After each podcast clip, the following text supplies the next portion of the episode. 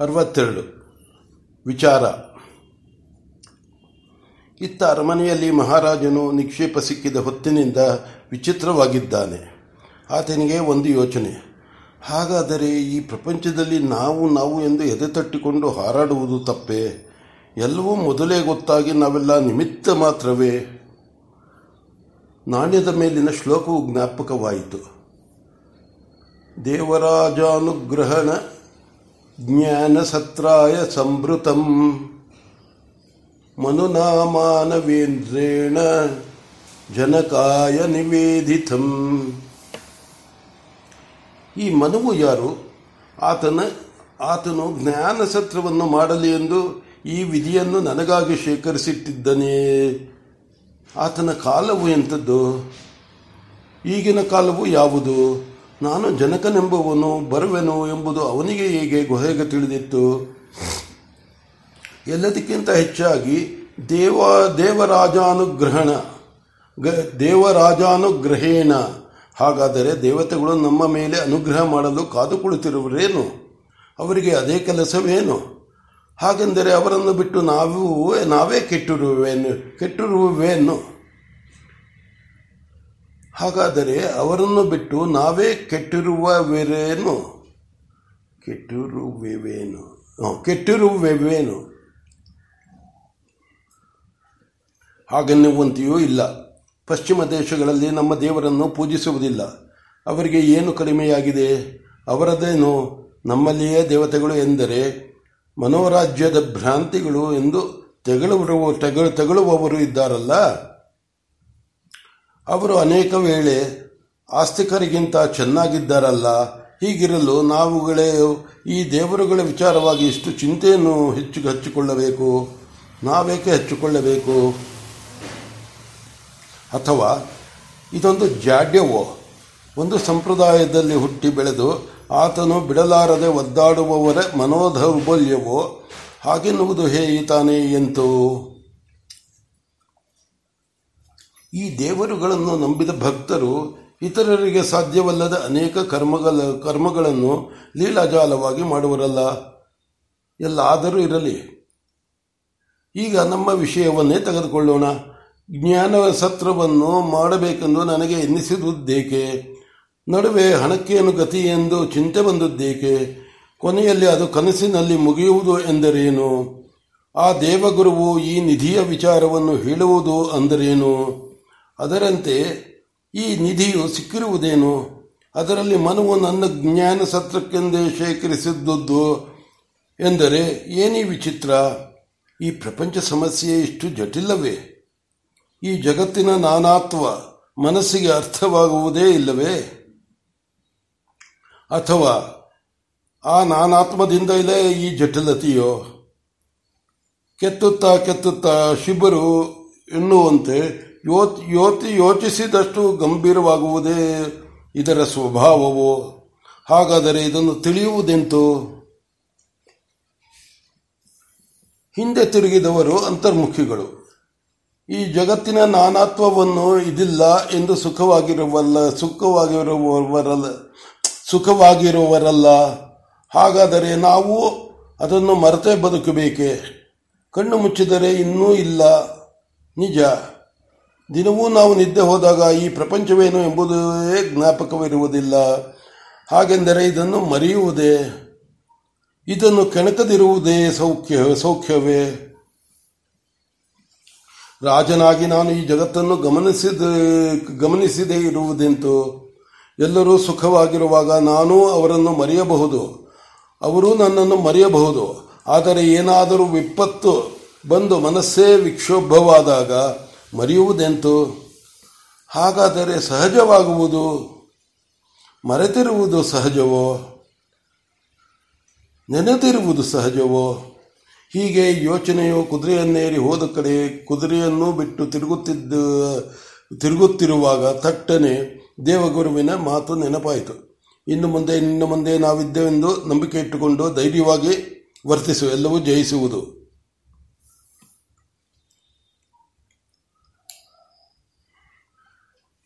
ಚಿಂತೆಯಲ್ಲಿ ಮುಳುಗಿದ್ದ ಮನಸ್ಸು ಮತ್ತೆ ಸುಳಿಗೆ ಸಿಕ್ಕಿದ ತರಗಲೆಯಂತೆ ಸುತ್ತ ತೊಡಗಿತು. ಹಾಗಾದರೆ ಜಯವೆಂಬ ಫಲವನ್ನು ಪಡೆಯುವುದಕ್ಕೆ ನಾವು ನಂಬಿಕೆ ಎಂಬ ಕಾಣಿಕೆಯನ್ನು ಒಪ್ಪಿಸಬೇಕೇ? ದೇವರಗಳನ್ನು ದೇವರಗಳನ್ನು ನಮ್ಮ ಹಿಂದೆ ಇದ್ದಾರೆ ಎಂದುಕೊಂಡು ಹೊರಡಬೇಕು. ಇಲ್ಲವಾದರೆ ಜಯವಿಲ್ಲ.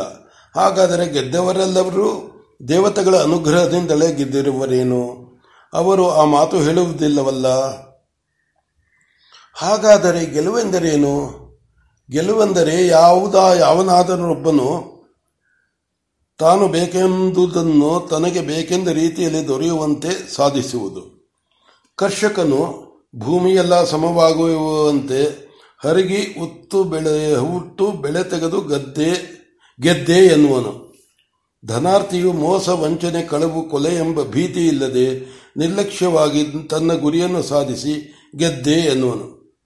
ಕ್ಷತ್ರಿಯನು ದ್ವೇಷವನ್ನು ಗುಂಪು ಕಟ್ಟಿಕೊಂಡು ಪ್ರಾಣವನ್ನು ಪಣವಾಗಿಟ್ಟು ಇತರರನ್ನು ಕೊಂದು ಸುಲಿದು ದ್ವೇಷವನ್ನು ಸಾಧಿಸಿ ಅಲ್ಲಿ ತನ್ನ ಆಳ್ವಿಕೆಯನ್ನು ಸ್ಥಾಪಿಸಿ ಗೆದ್ದೆ ಎನ್ನುವನು. ಇವರಲ್ಲಿ ಗೆದ್ದವರು ಯಾರು? ಭೂಮಿಯನ್ನು ಸಮ ಮಾಡಿದ್ದ, ಮಾಡಿದವನು ಗೆದ್ದನು. ಎಂದರೆ, ಮತ್ತೆ ಮಳೆಯು ಬಂದು ಆ ನೆಲವನ್ನೆಲ್ಲ ಹಳ್ಳ ದಿಂಡೆಗಳನ್ನು ಮಾಡುವುದಲ್ಲ. ಇವನ ಗೆಲುವೇನಾಯಿತು?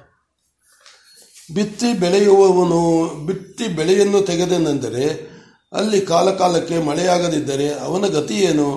ಅಥವಾ ಮಳೆಯಾದರೂ ಸಕಾಲದಲ್ಲಿ ವ್ಯಾಪಾರ ಮಾಡದಿದ್ದರೆ? ಅಥವಾ ಗೊಬ್ಬರ, ಗೋಡು, ಉಳುಮೆ, ಬಿತ್ತನೆ, ಕೊಯ್ದು, ಕೊಯ್ಲು ಎಂಬ ಪುರುಷ ವ್ಯಾಪಾರವಿಲ್ಲದಿದ್ದರೆ ಗೆಲ್ಲುವು ಗೆಲುವೆಂತು ಹಾಗಾದರೆ ಮನುಷ್ಯನು ಮಾಡುವ ಕಾರ್ಯವು ಗೆಲ್ಲಬೇಕಾದರೆ ಅದೃಷ್ಟ ಅದೃಷ್ಟ ಸಹಾಯವು ಒದಗಿಬೇಕಾಗಿದ್ದೆಂತಲ್ಲ ಬೇಕಾ, ಬೇಕಂದಾಯಿತಲ್ಲ. ಹೀಗೆ ತಾನು ಮಾಡುವುದು ಅದೃಷ್ಟ ಸಹಾಯ.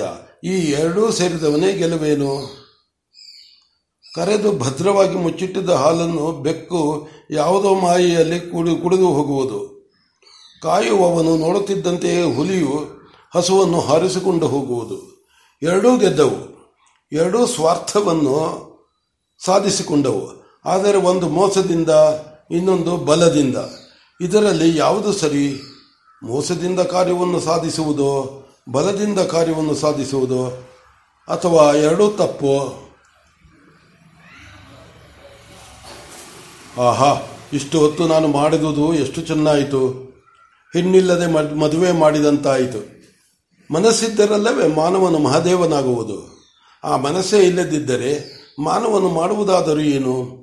ನಾನು ಈಗ ಎಷ್ಟು ಯೋಚಿಸಿದುದು ಮನಸ್ಸು ತನ್ನ ಕೈಯಲ್ಲಿರುವ ವೇಳೆಗಲ್ಲವೇ? ಆದರೆ ನಿಜವಾಗಿ ನೋಡಿದರೆ ಮನಸ್ಸು ನನ್ನ ಕೈಯಲ್ಲಿರುವುದೋ? ನಾನು ಮನಸ್ಸಿನ ಕೈಯಲ್ಲಿರುವೆನೋ? ಇಲ್ಲಿ ಕೇನೋಪನಿಷತ್ತಿನ ಕೇನೇಷಿತಂ ಪತತಿ ಪ್ರೇಷಿತಂ ಮನಃ. ಮನಸ್ಸು ತನ್ನ ಇಷ್ಟ ವಸ್ತುವನ್ನು ಕುರಿತು ಓಡುವುದೆಲ್ಲ ಹಾಗೆ ಹೋಗು. ಎಂದು ಅದನ್ನು ಪ್ರೇರಿ ಪ್ರೇರಿಸಿದವರು ಯಾರು? ನಾನಿಷ್ಟು ಹೊತ್ತು ಗೆಲುವು ಸೋಲುಗಳನ್ನು ಕುರಿತು ಆಲೋಚಿಸುತ್ತಿದ್ದೇನಲ್ಲ, ಅವುಗಳನ್ನು ಕುರಿತು ಚಿಂತಿಸು ಎಂದು ಮನಸ್ಸು ಪ್ರೇರೇರಿ, ಪ್ರೇರಿಸಿದವನು ಯಾರು? ಇಷ್ಟಂ ಪತತಿ ಮನಃ ಎಂದರೆ ಆ ವಿಷಯವು ನನಗೆ ಇಷ್ಟವೇ? ಹಾಗಿದ್ದರೆ ಮಿಕ್ಕೆಲ್ಲವೂ ಅನಿಷ್ಟವೇ? ಈ ಮಾತಿನಿಂದ ಒಂದು ತಿಳಿದಂತಾಯಿತು. ಮನಸ್ಸು ಇಷ್ಟ ಅನಿಷ್ಟಗಳನ್ನು ಗಮನಿಸಿ ಹೋಗುವುದು ಎಂದಾಯಿತು. ಹಾಗಾದರೆ ನಿನ್ನೆಯ ರಾತ್ರಿ ಏನು ಗತಿ ಎಂದು ಯೋಚಿಸುತ್ತಾ ಇದ್ದೆ. ತಲೆನೋವು ಬಂದು ಜ್ವರವಾಗಿ ನಾನು ಎಲ್ಲಿರುವನೋ ಎಂಬುದೂ ಮರೆತು ಹೋಗುವಷ್ಟು ಮಟ್ಟಿಗಾಯಿತು. ಅದು ಮನಸ್ಸಿಗೆ ಇಷ್ಟವೇ? ಅಥವಾ ಆದಷ್ಟು ಆಗ ಅದಷ್ಟು ಆಗದಿದ್ದರೆ ಈ ನಿಧಿಯು ಸಿಕ್ಕುತ್ತಿತ್ತೆ, ಸಿಕ್ಕುತ್ತಿರಲಿಲ್ಲವೋ? ಅದು ಇರಲಿ. ಮನಸ್ಸನ್ನು ಯಾರೋ ಪ್ರೇರೇಸಿಸು ಪ್ರೇರಿಸುತ್ತಿರಬೇಕು. ಮನಸ್ಸು ಕುದುರೆಯಂತೆ ಯಾರಿಗೋಸ್ಕರವೂ ಅನ್ಯಾರ್ಥವಾಗಿ ಕುಣಿಯುತ್ತಿರಬೇಕು. ಒಲೆಯ ಮೇಲಿಟ್ಟ ನೀರು ಕೆಳಗೆ ಉರಿಯುತ್ತಿರುವ ಬೆಂಕಿಯ ಶಾಖದಿಂದ ತನಗೆ ಬೇಕಾಗಿದ್ದರೂ, ಬೇಡವಾಗಿದ್ದರೂ ಕುದಿಯುವಂತೆ ಈ ಮನಸ್ಸು ಯಾರ ಪ್ರೇರಣೆಯಿಂದಲೋ ನಡೆಯಬೇಕು. ಅವರು ಯಾರು ಅಥವಾ ಅವರ ಕಣ್ಣಿಗೆ ಕಾಣಿಸದೆ ಅಡಗಿಕೊಂಡು ಮನಸ್ಸನ್ನು ದರ್ವಿಯಂತೆ ಸೌಟಿನಂತೆ ಉಪಯೋಗಿಸುತ್ತಿರುವರೋ? ಹಾಗಾದರೆ ಇದನ್ನೇ ಏನು ನಿನ್ನೆ ದೇವರುಗಳು ಹೇಳಿದ್ದುದು ದೇವಗುರು ಹೇಳಿದುದು? ನಾವು ನಿನ್ನ ಹಿಂದೆ ಇದ್ದೇವೆಂಬ ನಂಬಿಕೆಯಿಂದ ಧೈರ್ಯವಾಗಿ ವರ್ತಿಸು ಎಂದರೆ ಇದೇ ಅರ್ಥವೇನು? ನಮ್ಮ ಮನಸ್ಸೇ ಏನು? ನಮಗೂ ಅವರಿಗೂ ಸಂಬಂಧವನ್ನು ಕಲ್ಪಿಸುವುದು. ಮನಸ್ಸು ಇಷ್ಟಾನಿಷ್ಟಗಳನ್ನು ಗೊತ್ತು ಮಾಡಿ ಅವುಗಳತ್ತ ಹೋಗುವುದಕ್ಕೂ ಬಿಡುವುದಕ್ಕೂ ಕಾರಣರು ಈ ದೇವತೆಗಳೇ ಏನು? ಇಲ್ಲಿಗೆ ಜನಸ್ಕನ ಮನಸ್ಸು ಶಾಂತವಾಯಿತು. ಆಕಳಿಕೆ ಬಂತು. ಮುಂದಕ್ಕೆ ಯೋಚನೆ ಹರಿಯದೆ ಕಾದ ನೆಲದ ಮೇಲೆ ಚೆಲ್ಲಿದ ನೀರಿನಂತೆ ಹಿಂಗುತ್ತಾ ಬಂದಿತು. ಕಣ್ಣು ಎಳೆದುಕೊಂಡು ಹೋಯಿತು. ಕುರುಳಿತಿದ್ದೆಡೆಯೇ ಸುರುಟಿಕೊಳ್ಳೋಣ ಎನ್ನಿಸಿತು. ಬಾಗಿಲಲ್ಲಿದ್ದ ಪ್ರಹರಿಯು ಒಂದು ಯಾಮವು ಕಳೆಯಿತೆಂದು ತನ್ನ ಸರದಿಯನ್ನು ಇನ್ನೊಬ್ಬನಿಗೆ ವಹಿಸಿದ, ವಹಿಸಿದನು. ಬಂದವನು ಬಗ್ಗಿ ನೋಡಿ, ಇವರು ಇದ್ದಾರೆ ಎಂದು ಸೂಚಿಸಿದನು. ಹೋಗುತ್ತಿದ್ದವನು ಹಿಂತಿರುಗಿ ಅವನನ್ನು ಕರೆದು, ಸವಾರಿ ಎಷ್ಟೋ ಹೊತ್ತಿನಿಂದ ಹಿಂಗೆ ಕುಂತವ್ರೆ. ಯಾರಾದರೂ ನೋಡಬೇಕು ಅಂತ ಬಂದರೆ ಸದ್ದು ಮಾಡಿ ಒಳಕ್ಕೆ ಹೋಗು, ಎಂದನು. ಅವನು ಒಪ್ಪಿ ತಲೆಯೆಲ್ಲಾಡಿಸಿದನು. ಅವನು ಹೋದ ಕೊಂಚ ಹೊತ್ತಿಗೆ ರಾಜಾಧಿಕಾರಿಯೊಬ್ಬನು ಬಂದನು. ಪ್ರಹರಿಯು ಅವನನ್ನು ತಡೆಯುವಂತಿರಲಿಲ್ಲ. ರಾಜನು ಎಚ್ಚರವಾಗಿರುವನೋ ಇಲ್ಲವೋ ತಿಳಿಯದು. ಏನಾದರೂ ಆಗಲಿ ಎಂದು ಒಂದು ಹುಡಿ ಕೆಮ್ಮು ಕೆಮ್ಮಿದನು. ರಾಜನಿಗೆ ಎಚ್ಚರವಾಯಿತು. ಆ ವೇಳೆಗೆ ರಾಜಾಧಿಕಾರಿಯು ಒಳಕ್ಕೆ ಬಂದನು. ರಾಜನು ಎತ್ತಲೋ ಚಿತ್ರದಲ್ಲಿ ಅವನ ರಾಜಮರ್ಯಾದೆಯನ್ನು ಸ್ವೀಕರಿಸಿ, ಪ್ರಶ್ನೆವು ಇತ್ಯರ್ಥವಾಯಿತೋ? ಎಂದನು. ರಾಜಾಧಿಕಾರಿಯು ಆ ಪ್ರಶ್ನದ ಅಂತಸ್ಥವನ್ನು ಗ್ರಹಿಸಲಾರದೆ ತಾನು ವರದಿ ಮಾಡಲಿರುವ ವಿಷಯಕ್ಕೆ ಸಂಬಂಧಿಸಿದುದೇ ಇರಬೇಕೆಂದು ಎಲ್ಲ ಆಗಿದೆ. ನಿಕ್ಷೇಪವಿದ್ದ ಸ್ಥಳದಲ್ಲಿ ಒಂದು ಕಂಡಗದ ಅಕ್ಕಿಯ ಅನ್ನದ ಬಲಿಗೂಳು. ಅರಮನೆಯಲ್ಲಿ ಒಂದು ಸಾವಿರ ಜನರ ಅಲಂಕಾರ ಪಂಕ್ತಿ. ಹೊರಗೆ ಛತ್ರದಲ್ಲಿ ಭೂರಿ ಭೋಜನ. ಗಜಶಾಲೆಯಲ್ಲಿ ಕರೋಹಟ್ಟಿಯಲ್ಲಿ ಕುದುರೆಲಾಯದಲ್ಲಿ ಸಾರ್ವತ್ರಿಕ ಸಮಾರಾಧನೆಗಳು ಎಂದು ವರದಿಯನ್ನೊಪ್ಪಿಸಿದನು ರಾಜನು ತನ್ನ ಪ್ರಶ್ನಕ್ಕೆ ತಾನೇ ನಗುತ್ತಾ ಕೇಳಿದನು. ದೇವತೆಗಳಿಗೆ ಹುತ, ಪ್ರಹುತ ಎಂದು ಎರಡು ವಿಧವಾಗಿ ಪೂಜೆ, ಹೋಮ ಮಾಡುವುದು ಮಾಡುವುದು. ಹುತ ಈ ಬಲಿ ಮೊದಲಾದವುಲೆಲ್ಲ ದೇವ ಇದು, ಹೋಮ ಮಾಡುವುದು ಹುತ. ಈ ಬಲಿ ಮೊದಲಾದವು ಮೊದಲಾದುವುದೆಲ್ಲ, ಮೊದಲಾದ ಮೊದಲಾದುವೆಲ್ಲ ಪ್ರಹುತ. ಆಯಿತು. ಹೋಮದ ವಿಚಾರ ಮರೆತೇ ಬಿಟ್ಟವೇನು? ಅದನ್ನು ಪೂರೋಹಿತರಿಗೆ ಒಪ್ಪಿಸಿದೆ. ಅವರು ಬಂದು ಅದರ ವಿಚಾರವನ್ನು ಹೇಳುವರು. ಆ ಹೊತ್ತಿಗೆ ಸರಿಯಾಗಿ ರಾಜಪುರೋಹಿತನು ಅಶ್ವ ರಾಜಪುರೋಹಿತ ಅಶ್ವಲನು ಬಂದನು. ಅವನು ರಾಜಮರ್ಯಾದೆಯನ್ನು, ರಾಜಾಶೀರ್ವಾದವನ್ನು ಒಪ್ಪಿಸಿ ಸನ್ನಿಧಾನದಲ್ಲಿ ಅಪ್ಪಣೆಯಾದಂತೆ ನಾಳೆಯ ದಿನ ಒಂದು ಹವನಕ್ಕೆ ಎಲ್ಲವನ್ನೂ ಸಿದ್ಧಪಡಿಸಲಾಗಿದೆ. ಆದರೆ ಗೃಹದಲ್ಲಿ ಗೃಹ್ಯದಲ್ಲಿ ಎಲ್ಲಿಯೂ ಇದ್ದಕ್ಕೆ ಸರಿಯಾದ ಕ್ರಮ ಸಿಕ್ಕಲಿಲ್ಲ.